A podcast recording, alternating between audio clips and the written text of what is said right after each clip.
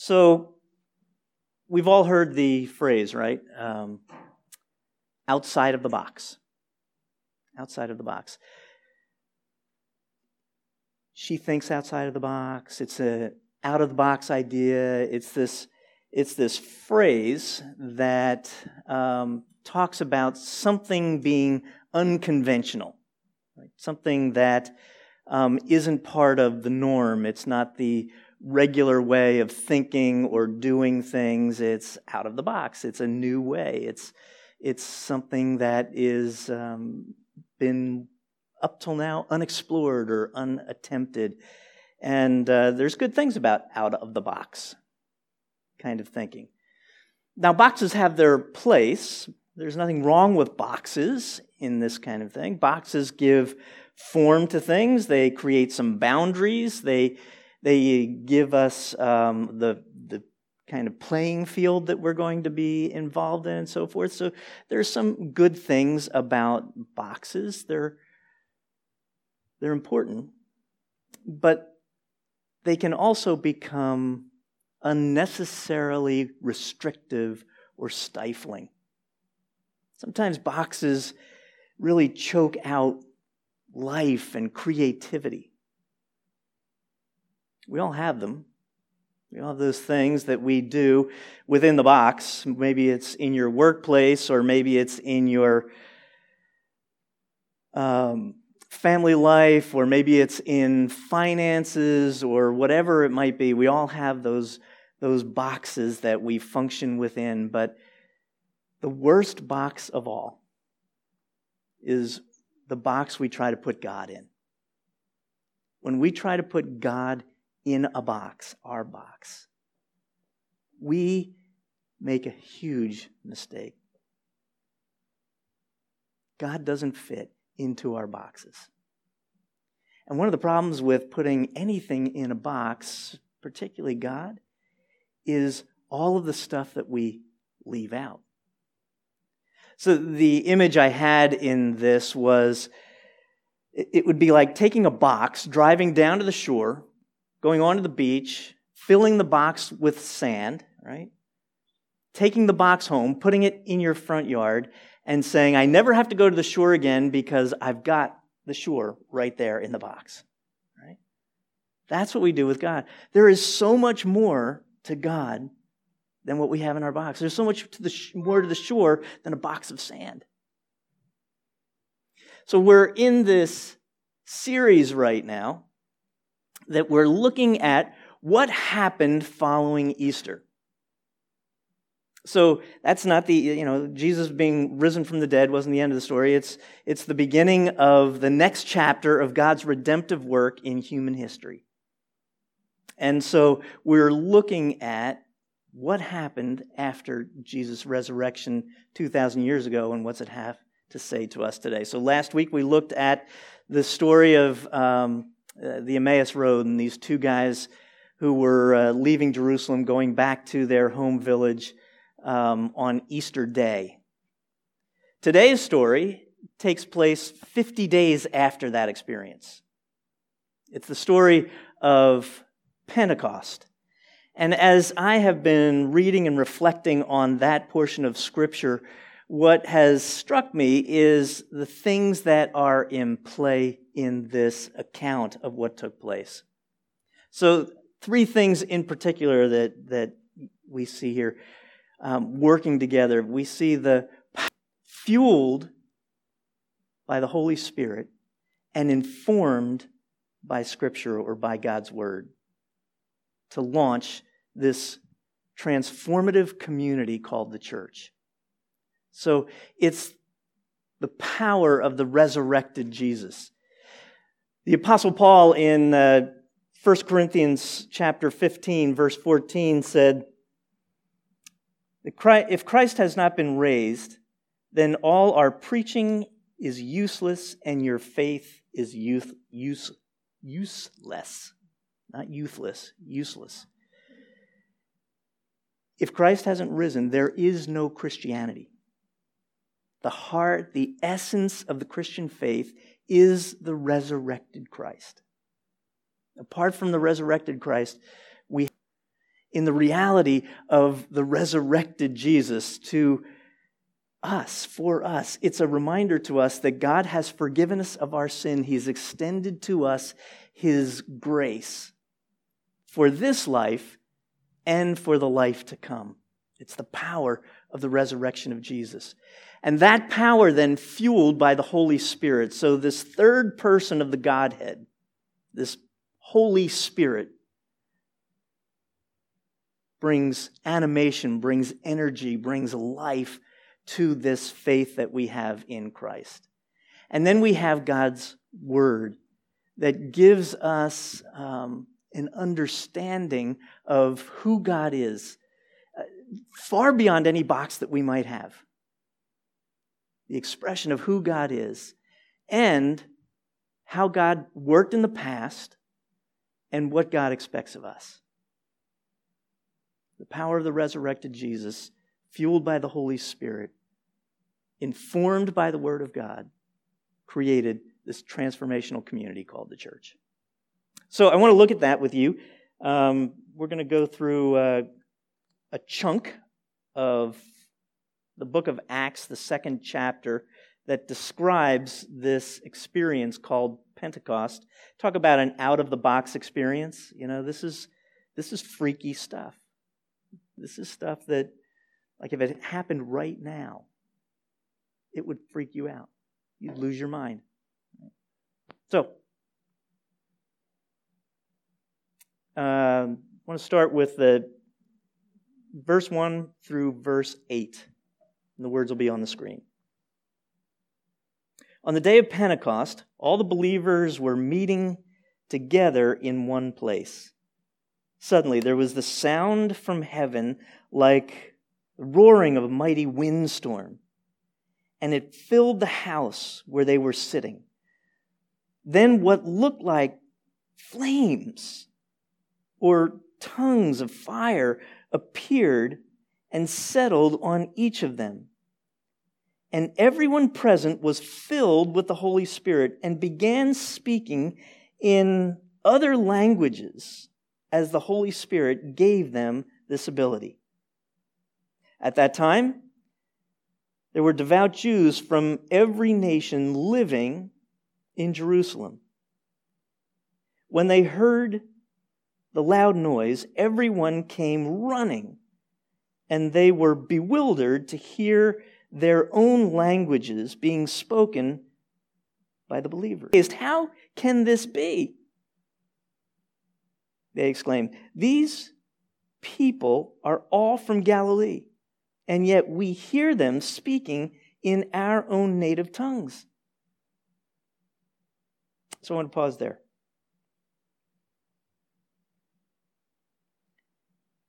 We have this group of Christ followers who are meeting in a house, is what we're told. So it's there's about 120 of these Christ followers. So it's not just the 12 disciples. It's this larger group of men and women who are following Christ, and they're in this house meeting together. One of the things that is become a trend in our country and in our culture among church folk, among people who are devout church folk, is that we meet less and less together or on less and less occasion. It used to be when Randy was growing up back, way back then, right? I bet, Randy, you had perfect attendance pins, didn't you, for Sunday school? Yeah. Yes. That was a thing. So, you know, to miss 2 weeks in a year was kind of a big deal, and anything much more than that, and they were worried about you. So a regular attending family or individual would attend 48 to 52 times a year. Today, somebody who considers themselves a regular attender maybe showing up more like 40 times a year or 35 times a year. We're showing up less and less. And I think there is something important and valuable about just showing up, about being together. I have seen, and I think maybe many of you have seen, the power of being together in community. It's amazing what God does. Jesus said, wherever two or more are gathered in my name, I am in their midst. In some unique and powerful way, the Spirit of Christ shows up when we meet together. And so I think these times that we get together on Sunday mornings are an important time, but not just Sunday mornings. And one of the reasons that we so value the small group ministry at Hope is that it's other opportunities for us to get together, to be together, to learn from each other, to encourage each other, to challenge each other, to pray for God-given gifts in that kind of community setting. So all of these good things that we miss out on when we fail to get together. So these guys they just got together. We don't know what they were doing. They were just sitting around. I suspect that they were spending time in prayer. I'm sure prayer was part of it. Maybe they were reading the scriptures together. Maybe they were singing, doing some worship stuff. Maybe they were enjoying food together and telling stories of their times with Jesus. Whatever it was they were doing, they were spending time together. And they had this instruction from Jesus, don't do anything until the Holy Spirit shows up. Don't do anything until the Holy Spirit shows up. So they're just waiting. They're biding their time, waiting for the Holy Spirit. And it's out of the box. I mean, this isn't like normal stuff. The Holy Spirit shows up in the most dramatic kind of way. Winds blowing, flames shooting through, Holy Spirit landing on people. It's wild. It's a wild scene. And they're freaked. Well, it doesn't say they're freaked out, actually. They're just taking this whole thing in. They're having this experience, and it had to be a little freaky. I mean, come on.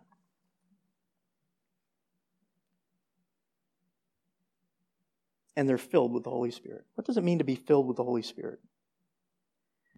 And really, it's in essence, it's pretty self-explanatory, right? The Spirit of God, the third person in this Trinity of God.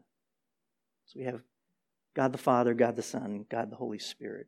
So the Holy Spirit of God, God's presence in the world, settles on each believer.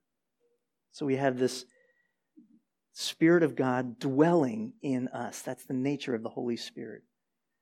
The Holy Spirit becomes kind of this tracking system that God plants in each of us who believe, that orients us toward Himself. If you have claimed Christ as your own, you have the Holy Spirit living in you.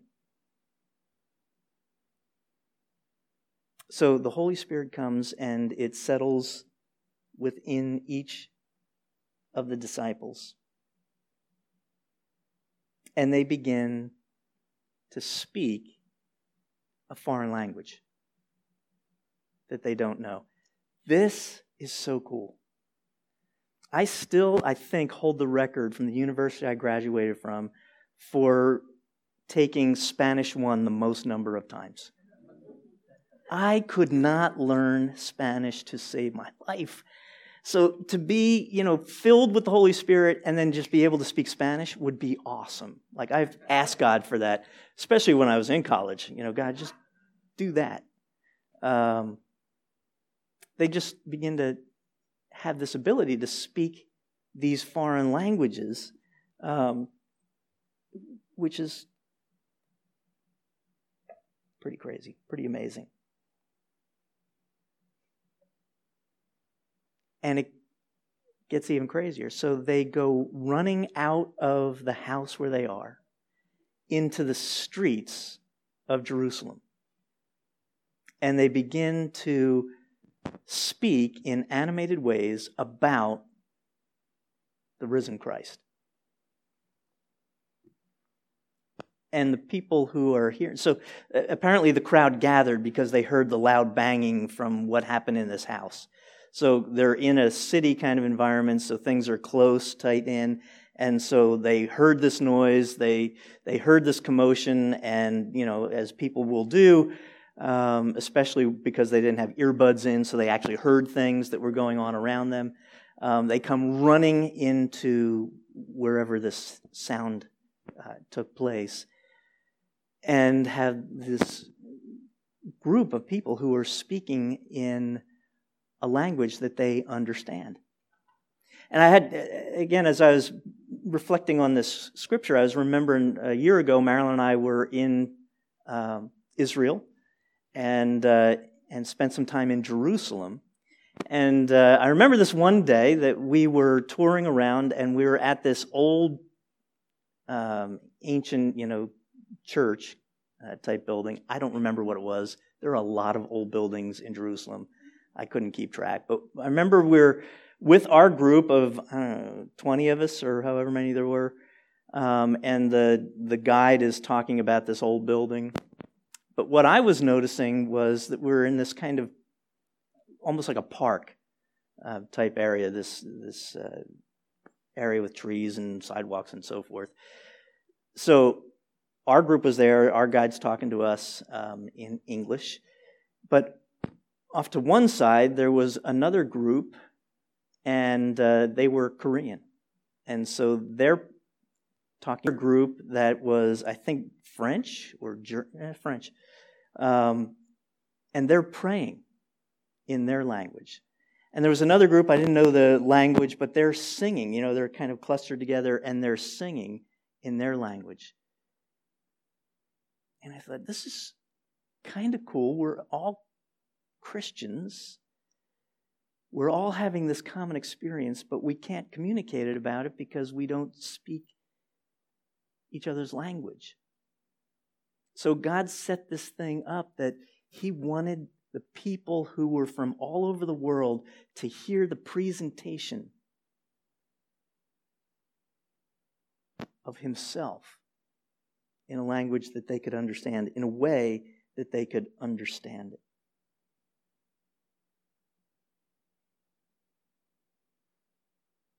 And people are trying to figure out what's going on here. Like, they're watching this thing and they're trying to figure it out. It's so out of the box that they're trying to figure out what is happening here. What is happening here?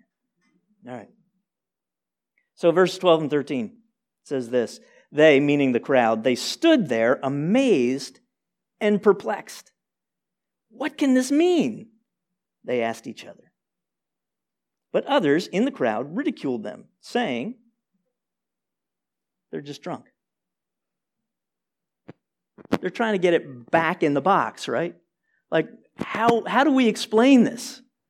This is crazy. How do we explain this? Well, the cynic, the skeptic looks at this, and, there's always these folks that are like, they're stoned, they're drunk, they're out of their minds.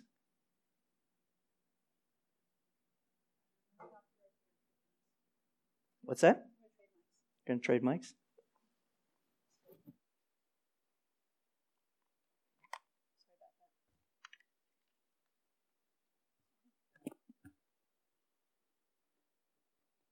You going to stand again?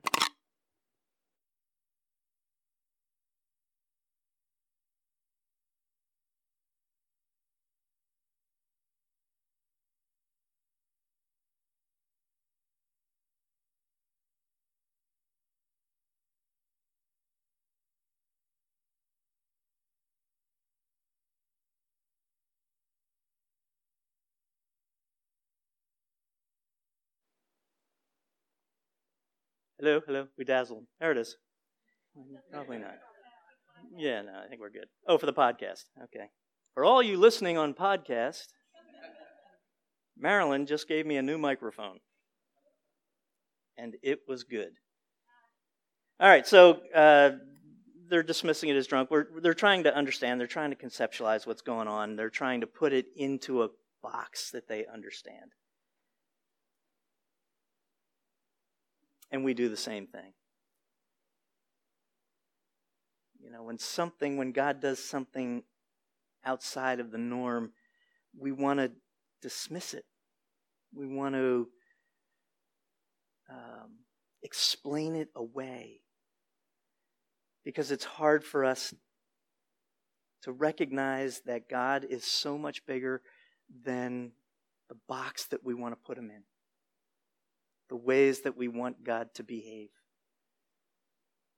And when we do that, we miss out on so much more that God can and wants to do.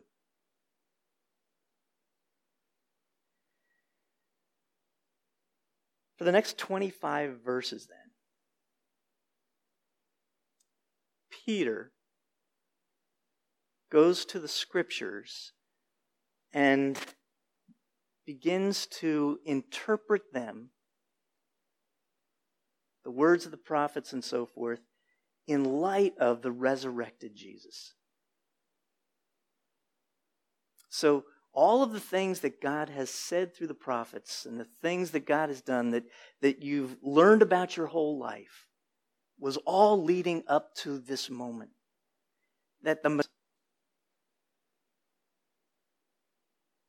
And it was powerful. This whole crowd of people is captivated by Peter teaching the Scriptures in a way that is new. It sounds familiar. The words are familiar, but the context and the interpretation now have this new meaning in light of Jesus, the resurrected Messiah.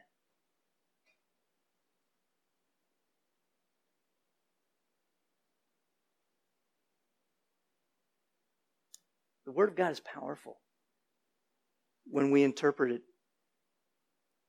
in light of the resurrected Jesus. It's powerful. It makes a difference in people's lives. Again, sometimes I think we have too limited a view and understanding of the Scriptures and what the power fueled by the Holy Spirit can do through the Scriptures. A couple of quick stories. A neighbor of ours had the neighbor family had their mother visiting with them. So the wife of this couple, her mother was visiting. They're from India. And so at that time I had a dog, and that family had a dog, and the mom was out walking her family's dog. And we got talking, and it turns out she's a physician. And then she heard I was a pastor. And she said, "Oh, let me tell you my story." She said, my medical practice is in a city, but a couple of times a month I go into small villages where people are very poor and do bring my medical experience into this village, and people pay me whatever they're able to pay me. And so years ago, there was a man who I was able to help, and he was so grateful, but he felt so bad because he didn't have anything to be able to compensate me. And I was fine with that, but he said, no, I want to give you something. And he said, "I have this most amazing book that I'd like to give to you." And it was a copy, she said, of the New Testament. And she thanked him, but she had no interest really. But she was intrigued and began to read the Gospel of Matthew. And she was totally intrigued now by Jesus. And so she read the Gospel of Mark and Luke and John. And she said, I fell in love with Jesus. And I became a Christian. My family thinks I'm crazy, but it changed my heart. Wow, what a great story. Thank you. Well, fast forward about a decade, and I was with our first team in Havana, Cuba, and got talking to a guy who was in the church compound there with us, and he was a pastor, and he was about my age, so young dude. Yeah, I know, whatever. And I said, how did you become a pastor? Because I know your country's history a little bit, and it was illegal to be a Christian. You know, religion was outlawed in Cuba really until the late 1980s, and even still today, it's not a welcome part of society in Cuba. But then, when he was coming up, it was illegal. So how did you become a Christian, much less a pastor? And he said, I love to read.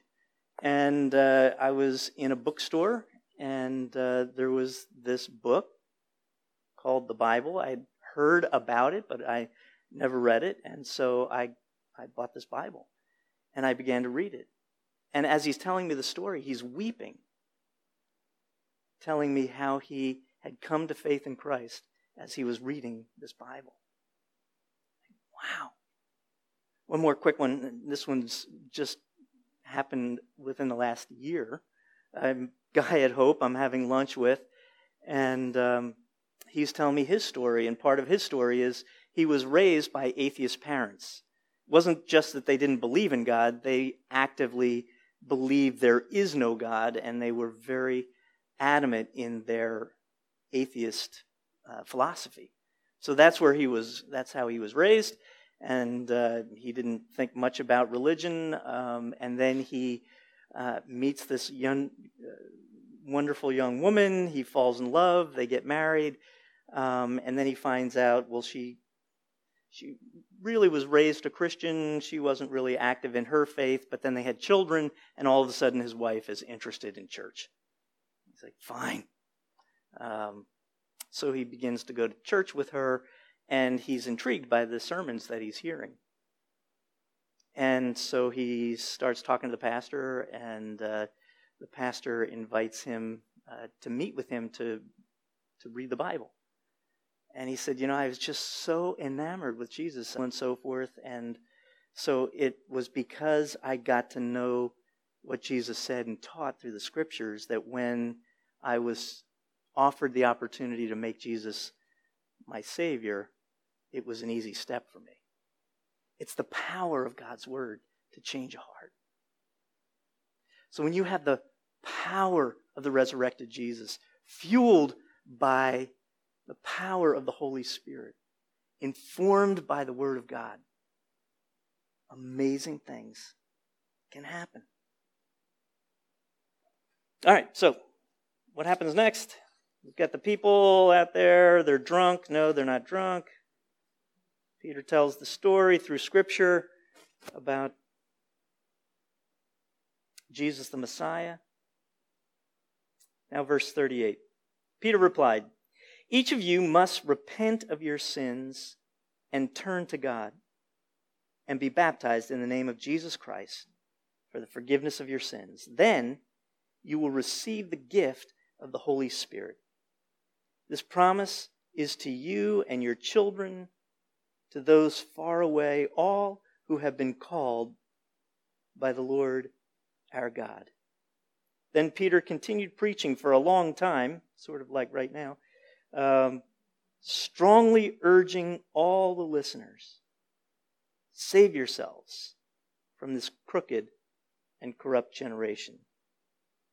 Those who believed what Peter said were baptized, and added to this church that day about 3,000 in all. So 3,000 people saw this thing, or well, more than that, but 3,000 saw what had happened with the little group of Christ followers. They listened to the word. They heard the challenge, and they accepted the challenge. and the church was birthed. And it went from 120 to 3,000. And so I was thinking about that and thinking about this little platoon of Christ followers here in Mount Laurel, and wonder if we're able to think about God outside of our box. I get asked a bunch, how's Mount Laurel doing? How's the Church of Mount Laurel doing? And my response is always, I think they're doing great. I'd love to see more people coming, but frankly, I'd love to see more people coming to Voorhees. I always want to see more people coming. I've never been at a point in my ministry where I've said, that's enough, right? We have enough people coming.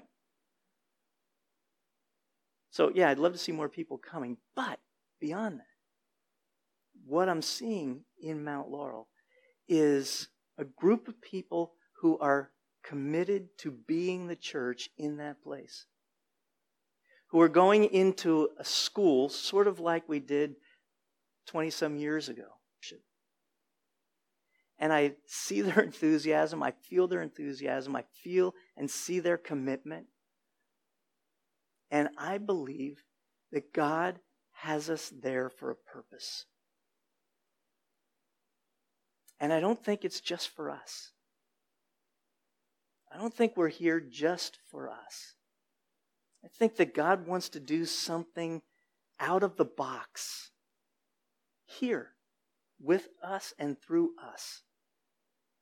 That's why he called us here. You know, he didn't call us here to just be a place for folks who are already coming to Hope who happen to live in Mount Laurel, but that we could reach a population in this area that are currently unreached. That's what I believe. That's what I think this enterprise is about. And I think that as we understand that we have the power of the resurrected Jesus in us, that makes a difference in us, and we're fueled by the Holy Spirit that lives in you, the Holy Spirit, the same Holy Spirit that lived in them, lives in you, wants to do exceedingly abundantly more than we could hope or imagine, wants to give us a language to be able to speak to people in this area that they can hear and understand. It's not a foreign language like Spanish, but it's still a foreign language to people who don't know. God is not out there somewhere. God is not foreign and distant. God became a human being and lived among us to show us his way, to teach us his truth, and to offer us life. That's our story. That Jesus Christ was crucified, dead, and buried, and on the third day he arose from the dead. And through that resurrection, we have new life.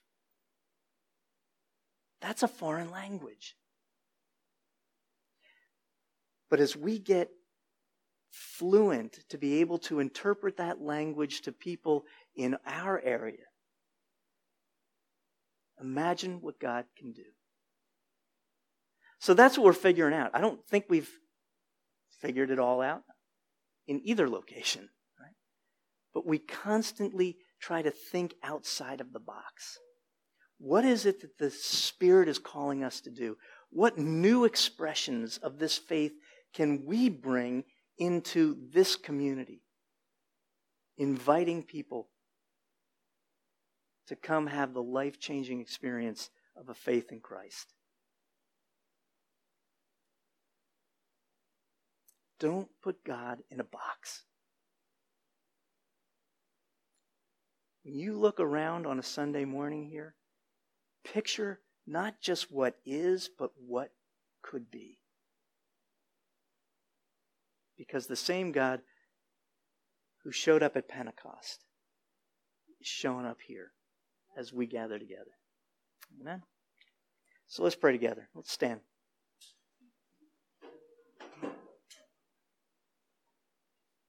And thank you to each of you who are making this your church home. Thank you for showing up in the rain, because it rains here a lot. It's not, I don't know if you know, but it's not raining in Voorhees. It's actually sunny there, so it just rains in Mount Laurel. It's God testing us, I think. So thank you for those of you who participate in that way. For you guys in the back who do this tech stuff and set up and that, thank you for that. God is going to bless you. I don't know what this place is going to end up looking like, but I know God is going to bless you for your faithfulness to this opportunity, this challenge, this new campus. And I am grateful and humbled by your commitment to it. So God, thank you for what you have done after Easter. Thank you that you have in store for us things beyond our own ability. Wow, thank you for bringing song into our midst. We're grateful for it all.